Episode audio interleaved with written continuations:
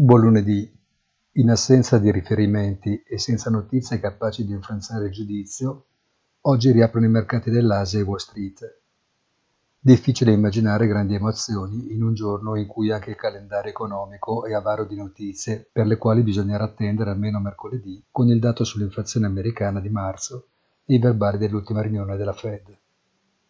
Sul fronte politico, Cresce invece l'imbarazzo sulla fuga di documenti segreti dal Pentagono riguardo il conflitto in Ucraina, come pure il clima sempre più freddo tra Stati Uniti e Cina, culminato con le imponenti manovre in mare di Pechino di fronte a Taipei e la contestuale visita della Presidente di Taiwan a Washington. Buona giornata e come sempre appuntamento sul sito easy-finance.it.